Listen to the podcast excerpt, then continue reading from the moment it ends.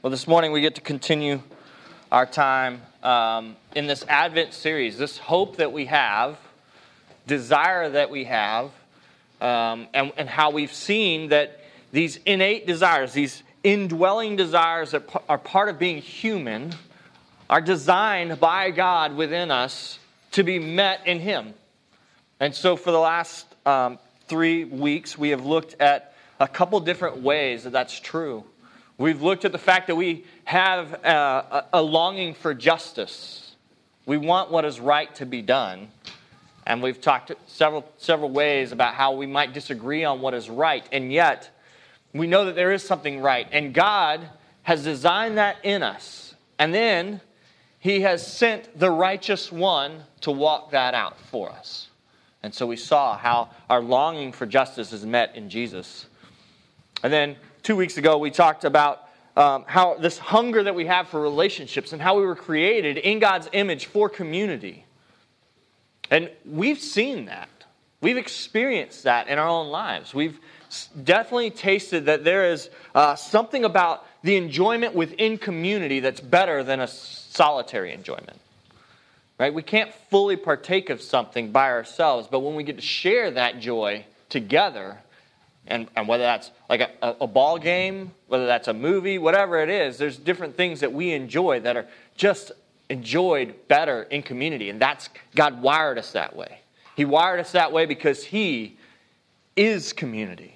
He is the triune God. He, he is the Father, the Son, and the Holy Spirit. And together they, they dwell glorifying one another. And we were created to participate in that. And so we've seen that that this hunger that we have for relationships is met in first and foremost in relationship to God. And because of what Jesus has done, He gives us the ability to relate well and fully and righteously and perfectly with one another as broken humans. And then last week, we talked about this quest for spirituality. All of us know that there's more than just the material that we see. There's, there's more to life. There's purpose. There's reason. And so we have this quest, this desire for spirituality, and yet we put it in so many wrong things. And we saw how Paul even spoke to that innate desire that was in the Athenian people, and he pointed them to what would satisfy that desire. And so he pointed them to Jesus, who meets us in our quest for spirituality and gives us faith, right? Faith that there is more to this life than what you see in your day-to-day. Faith that Jesus has come and there's a greater reality than what you would experience. Well, this week we look at um, this, this fourth point in our series, this fourth echo of a voice, this delight that we have in beauty. And so uh, I'm excited to, to preach this message this morning because God has stirred in me the reminder that everything that I hope for, everything that I see as beautiful, is just a mere dim reflection of my Savior. And so even the people that I see as beautiful, not just because of their outward appearance, but because of their inner beauty, are reflections of God Himself. And so this morning we, we see that our delight in beauty, this innate thing that's dwell, that, that lives inside of every human being, finds its ultimate satisfaction and fulfillment in the person of Jesus. And what we have is, in the story of Scripture, we have at the very beginning, there was a delight in beauty that Adam and Eve had that was satisfied in God Himself. Unfortunately, we also have some more of the story where it didn't satisfy. They, they wanted more. And in their brokenness, I chose to, to go after other things than God, than to be satisfied with God. And then that's our story. That's where we live. And yet Jesus has come and He's redeemed that. He has made a way for us to be satisfied in God. And we, we look at the end of the story, at the end of Scripture, and it, the end of Scripture is us, if we are in Christ, standing before the throne, worshiping the God and looking at His beauty and being satisfied with that for eternity. We'll just pause there because that's going to take a, a minute for us to be, even begin to wrap our heads around. For eternity, you and I were made to gaze at the beauty of Christ and to worship him. Today we begin. Um, it, we don't have to wait till heaven for that to happen. I think sometimes we get caught up in that and thinking, well, but I have real things right now. Like heaven is that spiritual other thing, but I have real things right now that desire my attention, that need my attention. Be careful with need. Many times we use need instead of want or hope or what would be nice. What do we need? We need to be satisfied in Jesus. And if, if that need is actually met, then all the other things fade. If that is our first priority, as we see in the Psalm of David today, then all these other things fade away. So that, that's where we're at this morning. I was thinking about beauty, and I was driving, and man, we've we take it for granted that we can look in every direction, and there's water. It's like, it's gorgeous. There's palm trees. There's bridges that we cross over, causeways, where for some reason people park on the side of the road and spend a majority of their time, which is awesome and kind of weird. But like, this is where we live. We can go to the beach. We can go to the river. We can go anywhere. And one of the things that we get to partake in and that we get to see really often is the rainbow. And we we just take it for granted. There are people that do not live around water and do not have this climate and the, the thunderstorms that can both be aggravating and beautiful at the same time that we do. And so we see rainbows all the time. But I was thinking about these rainbows, and like, they are fleeting. They are a beautiful image of beauty, a beautiful display of beauty. God's promise to us, right? His promise to Noah that he would never again flood the face of the earth is seen is is uh, met in the rainbow, right? The promise is there. And so when we see this rainbow, we, we, we're like, wow, do you see that? And some people, even in the same car, will be able to see it, and will, others won't be able to see it, just because you have to be at the perfect angle to see that beautiful rainbow. And and that rainbow isn't going to last forever. And so you, you find yourself, I find myself sometimes driving and keep looking at the rainbow. It's not safe. Don't do it. But we love it. Like, there's something beautiful in that moment. Sometimes you see the whole rainbow. Sometimes you see a double rainbow. Right? That's awesome. But this idea that we long for beauty is seen when we see a rainbow. And then we hope that we can just keep seeing it. But it fades away. The beauty of Jesus, the beauty of God, will never fade away. But he's given us those echoes, those reminders of his beauty that we get to see and behold for a little bit. And it just stirs this inner inner thing inside of us. And if we're human, that inner thing is supposed to be this delight that we have in our God. I love C S Lewis, and Jeremiah pointed me to this quote. It says, C S Lewis says this: the books or the music in which we thought the beauty was located will betray us if we trust to them. It was not in them, it only came through them. And what came through them was longing. These things, the beauty, the memory of our own past, are good images of what we really desire. But if they are mistaken for the thing itself, they turn into dumb idols, breaking the hearts of their worshipers. For they are not the thing itself. They are only the scent of a flower we have not found, the echo of a tune we have not heard, news from a country we have never yet visited. That's where we're at today. This idea that when we see, behold something, it's just an echo. It's a fading image of what is true and beautiful and lasting and eternal. So I pray that today the Lord would open our eyes, even as we read his word, that as we hold out this good thing to each other, and you guys are holding it out to me just as I'm holding it out to you, that we would not only hold it out and proclaim it, but we would take hold of it. Like, we'd say, yes, that is the one thing that I desire. That's the one beauty that I want to behold. And I'm going to circle my whole life. I'm going to orient my whole life around that passion. And that as we do that together, that we would be a people that are changed. We'd be a people that are different. We would be a people that are conformed and transformed into the image of Christ. God, we thank you. God, we thank you so much for your word. God, the gift that puts lyrics to the song in our heart. God, we have a tune. We have something inside of us that would long to proclaim your beauty and your worth and your majesty, and you've given us the words to do it. Thank you, Lord. Lord, I pray that you would stir our hearts today by the power of your Spirit, through the proclamation of, of your word found in Scripture, through the words of Jesus himself, Lord, that we would long to know you, to gaze upon your beauty, and that in that moment, we would find the truest form of our humanity, the way that you have created us.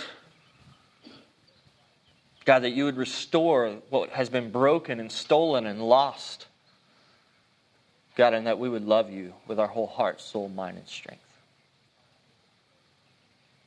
God, I pray that as your proclamation is made throughout the world today, the proclamation of the good news of Jesus Christ, that everyone who has heard it before and those who are hearing it for the first time would be in awe of the beauty of Jesus, the one who has made a way for us to be restored to a holy God.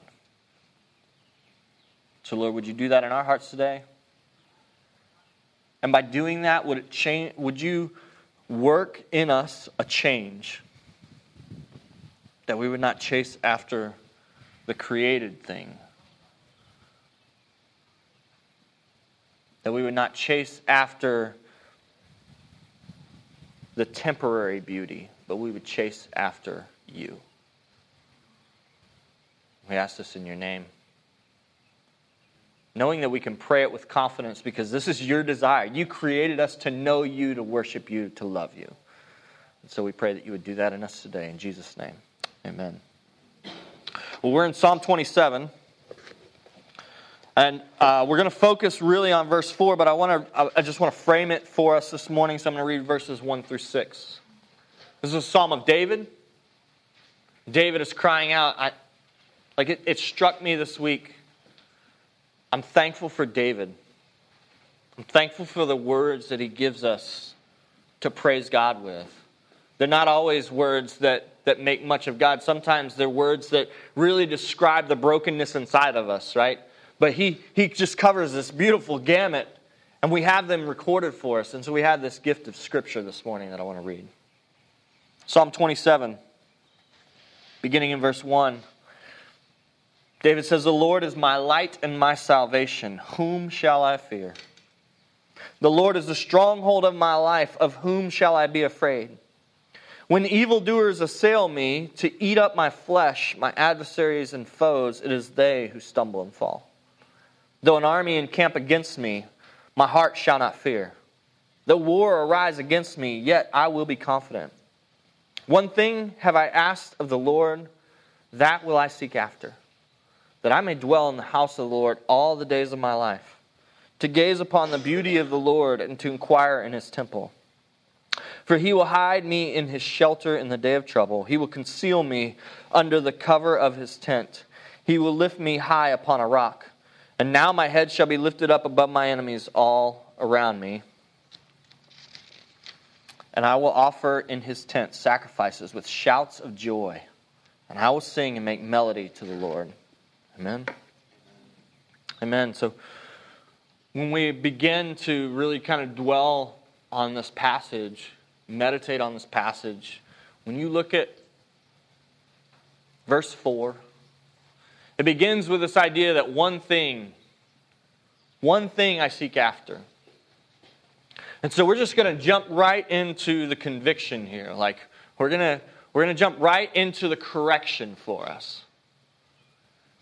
And it's a correction for David too. Like even as he writes this, we if we know any of David's stories, we know that his passions were conflicted. Right? David was not perfect by any means. He was, he was one of the greatest sinners that we can think of. When we think of uh, adultery and murder, we think, man, that's that's on our scale of sin, because we have a hierarchy. We think that those are like the top. That's that's as bad as it gets. And David is, is accused and convicted of those crimes. He did it. We, we lose sight of that sometimes. Like, as bad as you think that you could be, there are men and women in the Bible that are held out as people who would chase after God. David is known as a man after God's own heart. And yet the reality of his sin was never taken away. Like, he, he was a sinner, saved by grace, not because of his own works, not because of the sacrifices that he would go and offer in the temple. He was saved because Jesus would one day walk perfect righteousness for him, and his sin would be washed away at the cross where the blood of Jesus was poured out. That's true for David. And you're like, no, that happened. David happened before. No, it's true. Every, every sin before Christ, every sin during Christ, and every sin since Christ is, is atoned for in Christ's death and his resurrection on the cross. Praise the Lord. Amen. And so we look back to that, and they looked forward to one who would come and walk that perfect righteousness out for them. And many thought it was David, and then they looked for somebody from the line of David. And as we saw several weeks ago, this righteous branch from David has come. And he has executed perfect justice. Listen, that should both lead to an awe and a weight in us. That, oh man, justice, that's not good for me. And yet, instead of justice, because of Christ, if we are in Christ, we receive mercy. We receive the mercy of God, the goodness of God poured out through His Son Jesus on our behalf.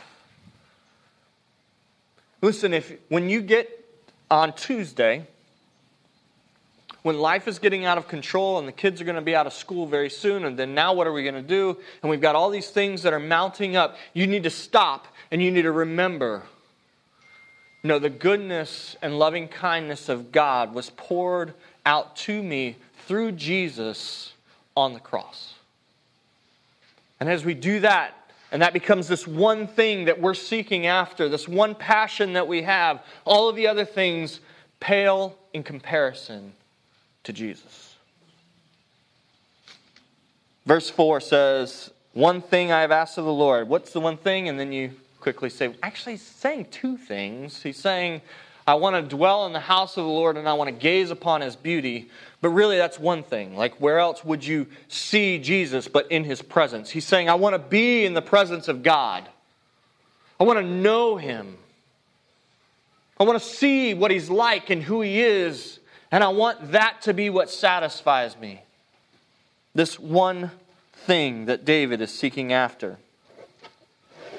It reminds me of uh, Jesus speaking in parables to His disciples and to, to the people that are with Him. And in Matthew thirteen, forty-four through forty-six, He says, the kingdom of heaven is like a treasure hidden in a field which a man found and covered up. And then in his joy, he goes and sells all that he has and buys the field. Again, the kingdom of heaven is like a merchant in search of fine pearls, who on finding one pearl of great value went and sold all that he had and bought it. There's a singular treasure that Jesus is talking about there. Whether it's the single pearl or whether it's the treasure in the field, but it's this one thing that you're going to you're going to orient your whole life. You're going to give up everything else to go and get. And that's what David's saying here in this psalm. He's saying, one thing will I seek after, and it's to know God, to be with Him, to gaze upon His beauty. And so, what does that look like for us today? Do we have that same desire?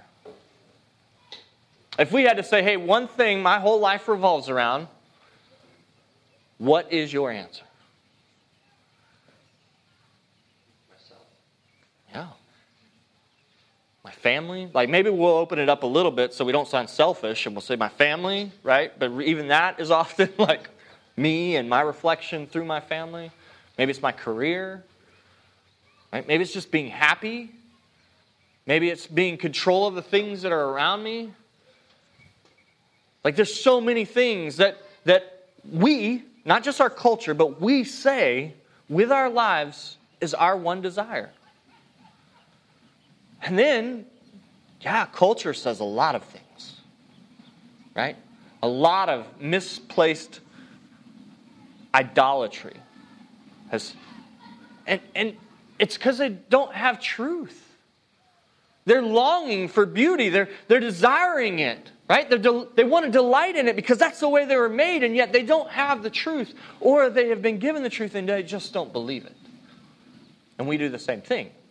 We've been given the truth, and yet tomorrow I'm going to forget, and I'm going to need to be reminded that what I desire and what I what I delight to look at is Jesus himself.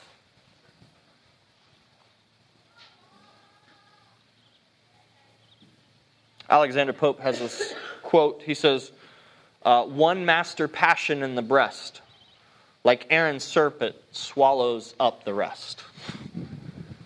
Like that one thing that's ruling you is going to swallow up all the other things. Eventually, that one thing is going to take over your life. And so whether it's success or whether it's a career or whether it's uh, the, the idea that I'm going to get married one day and, and that's where I need to be, that one passion will consume all the other passions that you have. And thankfully, for us that are in Christ, it's the promise that he who began the good work in you is faithful to complete it. And that good work was that, hey, I had this really small desire for Jesus. Like maybe it was misplaced. Maybe I was just looking for the things that he could give me. But that, that one passion has grown and it's consumed my other passions. And now I just want to know him for who he is. And I want others to know him for who he is. And so don't, don't take this and, and, as, as condemning. Because if you're here today and you have any inkling of passion, any inkling of desire to know who God is, it's because the Holy Spirit is working that in you. And he is faithful when we are faithless. And so he will continue to work that passion, and he will consume our other passions for us, which is crazy. Thank God. Hallelujah. But there's an active piece to this. Like we can't just sit back and say, well, I've got these other passions and they're real damaging, but eventually God's going to fix them. No. What are we feeding? Are we feeding our passion for Netflix? Are we, our, like the Netflix and chill idea? Right? Is that what we're feeding? Are we feeding our desire for knowledge? Are we feeding our desire for fake relationships? And, and I'm not going to go on a rant, but but we, like, look at your phone. Because all of them do it these days, and they tell you what app you have been in the most. And so that's that's a good barometer, just to say, hey, God, help me. Reveal to me what my passion is, because if it's not you, I want it to change. And then I need not just a desire, but I need your Holy Spirit to do that, like, deep work in my heart. And then we get to do it together as the church, like, to be like, hey, man, you're really excited about the Mariners, Joel. Like, that's cool, but maybe some of your passion is misplaced, right? If you hear me talking more about something other than Jesus, you get to point that out to me. And we get to do that together, not in condemning ways, but in kind ways, and say, no, don't forget. You have Jesus, the, the one who has come, and he's laid down his life so that you can have life and breath and joy and peace. And so as we get wrapped up in every other thing during this Advent season, we get to remind each other, no, it's not about the gifts. It's not about the time off. It's not about the hope you have to be with family. It's about Jesus. It's about the babe in a manger who came. And, and, and maybe you like babies. Maybe there's not a baby that you've seen that wasn't beautiful. Or maybe you've never seen a pretty baby. Like, I think we're all somewhere on that scale. But this baby came, and he had no form that we should be drawn to him in the in the physical, right? In the outer appearance.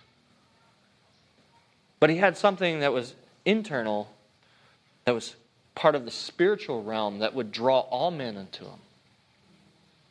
Because he is the Savior of the world. He's come. That's what we remember during this Advent season. He has come, and he's coming again. Beauty is beheld through the eyes, but embraced in the heart. Listen, what you point your eyes to is, is, is, not, the, is not the fullness of taking in the beauty. Beauty, you, you embrace it in your heart. But what your eyes are pointed to is what's going to go into your heart. And so again, we ask the question, like, what am I looking at? What am I longing for? What am I seeing as beautiful other than Jesus, other than God himself? To gaze at the beauty of God is to embrace the wonder of God in our hearts and have those hearts consumed with the desire for beauty. As Christians, that's the war we are in. There are so many other competing desires within our heart and within the hearts of those that we are with, with the heart, in the hearts of our coworkers, our schoolmates, our families. And so the war, what we're trying to do is have Jesus be the greatest desire of our heart. Jesus be the greatest desire of our friends' hearts, of our neighbors' hearts. We're going to hold those out and allow God to do what he's doing. You see, this is an ongoing process that increases our desire until we say, like David, the one thing, all that I want is that beauty. All that I want is the beauty of God. The, the thing about this beauty is it's different from what we've defined as beauty. So often, culture and, and even... Um, like like I'm wearing my nice clothes today. Like we, that's where we go. We think that, that it's this external thing. Beauty is is what I perceive, and and so you look throughout history, and what has been defined as beautiful has changed. Like all you have to do is go to a museum, and see the pictures of the people that they put up as beautiful. Hundreds of years ago, thousands of years ago, and you're like, I don't know, like we have a different opinion of what is beautiful. But it's not just throughout history, it's even today. We have different ideas of what is beautiful if we're looking from an external point of view. But God is not beautiful in the sense of his of what you can see. God is beautiful in a complex beauty. God's beauty is not aesthetic. It's not uh, an outer beauty, but an inner beauty. A beauty that shines through. Beauty is not one of his attributes. We w- we had the privilege um, a-, a year or two ago of walking through the attributes of God. And beauty wasn't one of the attributes. But beauty is all of those attributes combined together that would make you stand in awe of him. His righteousness. His holiness. His perfection. His all-knowing. His all-powerful. Like the power of God. The humility that we see in Christ. The justice that he has. The mercy that he's poured out. The grace that's been offered to us. All of these things together make up the beauty of God. It's a complex beauty. It's not just a, a viewing of it and we're like, wow, that, that that's pleasant to look at. No, we're going to spend all of eternity looking from different directions and seeing all the multifaceted ways that you can look at this jewel that is Christ. And we will do that together. But the beauty of God is complex. It's, it's seeing him in his fullness. I have a quote from... Um, Spurgeon, where he he's pointing to the notes that he has, um, and he says another thing which we make. If you haven't read, sorry, the Treasury of David, if you're reading the Psalms, uh, Spurgeon's Charles Spurgeon, who's a great preacher, wrote all of his notes on the Psalms, and they're they're in this book called the Treasury of David, um, and he walks through all the Psalms, and it's great. So I just want to point that out as a resource. When you're saying, hey, I want to look at this from different angles, that, that's a that's a direction that you can look from, and you can be like, man, I'm seeing some things from Spurgeon that I, I've never seen. He says, another thing which we may call an element of the beauty in God is the combination of his various attributes in one harmonious whole. The colors of the rainbow are beautiful when taken one by one, but there is a beauty in the rainbow which arises not from any single tint. There's a beauty in it which would not exist if the several hues were assumed in succession. A beauty which is the result of their assemblage and co-location and consists in their blended radiance. In like manner do the several perfections which coexist and unite in the nature of God produce a glorious beauty. Holiness is beautiful. Mercy is beautiful. Truth is beautiful. But over and above, there's a beauty which belongs to such combinations and harmonies as the psalmist describes when he tells us mercy and truth are met together. Righteousness and peace have kissed each other. Thy mercy, O Lord, is in heaven, and thy faithfulness reacheth to the clouds. Thy righteousness is like the great mountains. Thy judgments are great deep. He's quoting Psalms there. Psalm eighty-five ten that says steadfast love and faithfulness meet. Like, this is more than just one aspect, but it's the, the multifaceted view of who God is. That He is both steadfast love and He is faithfulness. And they meet, and righteousness and peace kiss each other. Psalm eighty-five ten. Psalm thirty-six five through six says this: Your steadfast love, O Lord, extends to the heavens. Your faithfulness to the clouds. Your righteousness is like the mountains of God. Your judgments are like the great deep. Man and beast you save, O Lord. In that, you see the beauty of God, and you see His, His love, His faithfulness, His righteousness, His judgment. Yeah, even His judgment becomes part of that beauty that you see. And His salvation. This is what we will do in heaven, right? We will continue to, to be like, yeah, but... But remember, you're getting so focused on His righteousness, but don't forget His mercy, right? Don't forget His justice, and we'll do this forever, proclaiming the goodness, beauty, kindness of our God. But we don't have to wait. We don't have to wait because the fullness of beauty is found in Jesus. You see, if we... You can imagine that um, depending on the way that God had revealed Himself to people in the Old Testament, they would have a different takeaway of who God was. Moses heard God's voice, and so to Moses, God was very intimate and close. He's also holy, right? Take your sandals off because you're standing on holy ground. Jacob wrestled with God. Like there was, there was... like a, a, an intimacy that he had with God. And so you have these different takeaways, but in the person of Jesus, you have all of God. We go back to it often, but Colossians, where we spent some of our time uh, several months ago, says this: For in Him all the fullness of God was pleased to dwell. If you've seen Jesus, you've seen the fullness of God. As the disciples, when we're in the book of Mark, are walking with Jesus, they're experiencing, seeing the fullness of Yahweh. And that's blowing their minds. Because they had this, this whole tradition that you could only go and, and, and be with God in the temple. And now God has become mankind incarnate and walking with them. And they're seeing Him and knowing Him.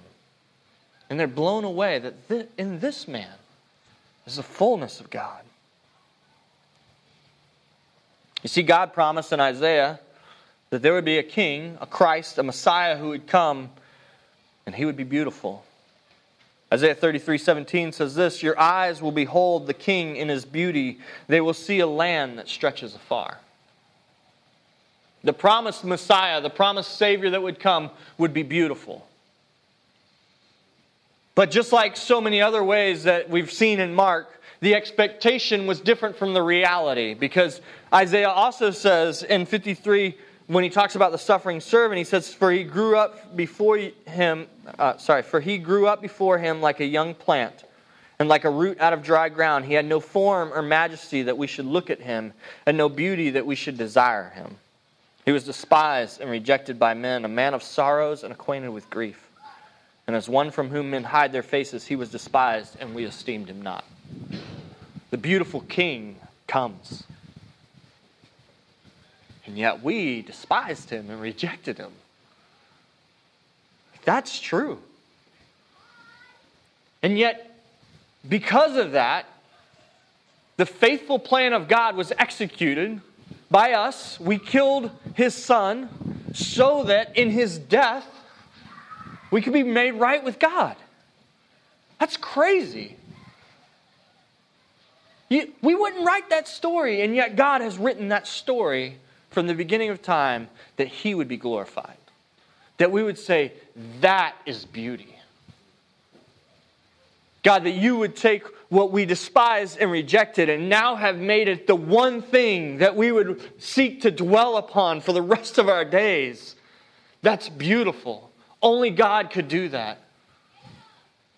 God, you are more than we could ever ask or think or imagine. Your ways are different than our ways. Your thoughts are higher than our thoughts. God, you are other. You are holy. And then that makes you think, Revelation, holy, holy, holy. Holy is this God. He's other than us, and his ways are perfect, and his being is beautiful. And so the promise, beautiful king, was rejected by us as not being beautiful. And yet, in him, the fullness of God was pleased to dwell. And one of the ways that God showed himself was in mercy. God had prolonged his wrath and his judgment so that it could be poured out on Christ. So that Christ, who was rejected by God, who was scorned by God, even as we scorned him, could take on the punishment that you and I deserve. He would drink the cup of God's wrath for us, so that we, instead of wrath, would receive mercy. That is the grace of God. That is the good news of the gospel that we believe. And so the fullness of God is pleased to dwell in the person and being in Jesus. The complex beauty of God dwells and shines through Jesus. How do we know this? Well, Jesus has told us himself. In speaking to his disciples, and again, I, I don't know, I feel like I've referenced this a lot lately, but the, this prayer of Jesus in John, chapters fourteen through seventeen, spend some time there. Spend some time there. See what Jesus is telling and praying for his disciples. And one of the things that he tells them, he says this, whoever has seen me has seen the Father. So when we read David writing in Psalm twenty-seven verse four, and he says, one thing that I would ask would be to, to dwell in your presence and to see your beauty. Jesus says, listen, if you've seen me, you've seen the Father. If you've known me, if you if you know my story, if you rest in my grace, if you walk in my righteousness, and you see me, you see the fullness of God. You see beauty. So today I pray that we would see that. That we would not only see it, but our hearts would be captured by it. Our affections would be captured by it. That all the other passions would fade away, and this one passion would consume those other things. Jesus tells them, and then he prays for them. In John seventeen twenty-four, Jesus prays the same prayer that David prays. He says, Father, I desire that they also, whom you have given me, may be with me where I am, to see my glory that you have given me, because you loved me before the foundation of the world. Jesus is praying for his disciples, and he's saying, I pray that they would be in my presence, and that they would see me. That they would see my glory, that they would see my beauty, and they would be enraptured by it. Just as David is praying in, in Psalm twenty-seven verse four, one thing I've asked, that I may dwell in the house of the Lord, that I would be with God. Right? Not We're not talking about in the temple, because God has come to us. He has dwelled with us. He abides with us. And so now we have access to God wherever we are, to be in the presence of God. And then not only to be in his presence, but to look upon his face.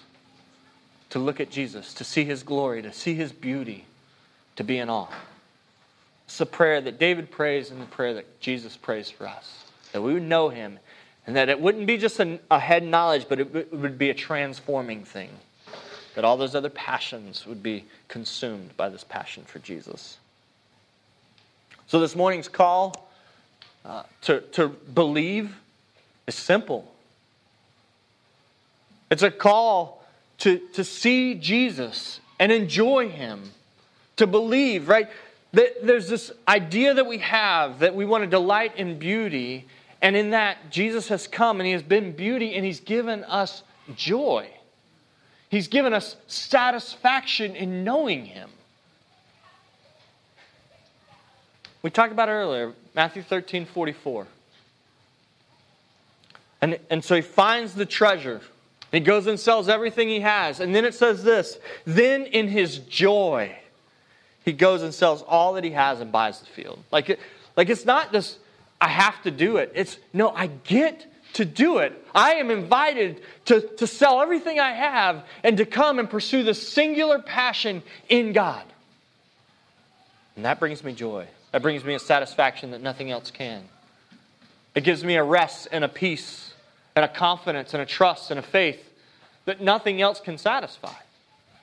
And so in my joy, I get to come and dwell in His house and gaze upon His beauty. And we get to do that together forever. I'd call you this morning. I would pray that our delight in beauty finds its ultimate fulfillment and satisfaction in the person of Jesus Christ. Amen? Amen. I'm going to pray a prayer from Augustine. It says this. Too late did I love you, O beauty, so ancient and yet so new. Too late did I love you. For behold, you were within and I without, and there did I seek you. I, unlovely, rushed heedlessly among the things of beauty you made. You were with me, but I was not with you. Those things kept me far from you, which, unless they were in you, were not. You called and cried aloud and forced open my deafness. You gleamed and shined and chased away my blindness. You exhaled odors and I drew in my breath and panted after you. I tasted and hungered and thirsted. You touched me and I burned for your peace. God, that's our desire today. It's a desire that you've already met. Lord, you've come to us. God Emmanuel, God with us, has come to us, Lord. And even as we think about this Advent season, what did we need? What do we hunger for? What do we thirst after? And it is the person of Jesus. And you have come and made a way.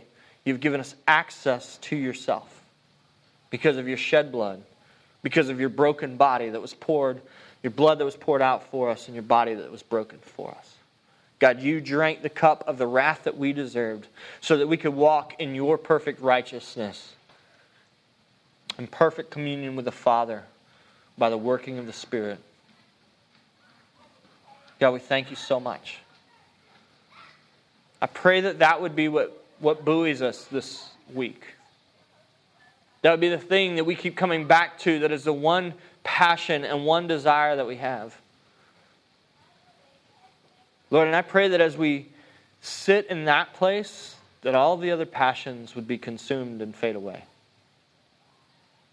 That all the other things vying for our attention and for our worship, for our time and our talent and our treasure, Lord, that they would fade away and that we would give you all of us. That we would dwell in your house and gaze upon your beauty. And in there we would find joy. Lord, we ask this in your name. Amen.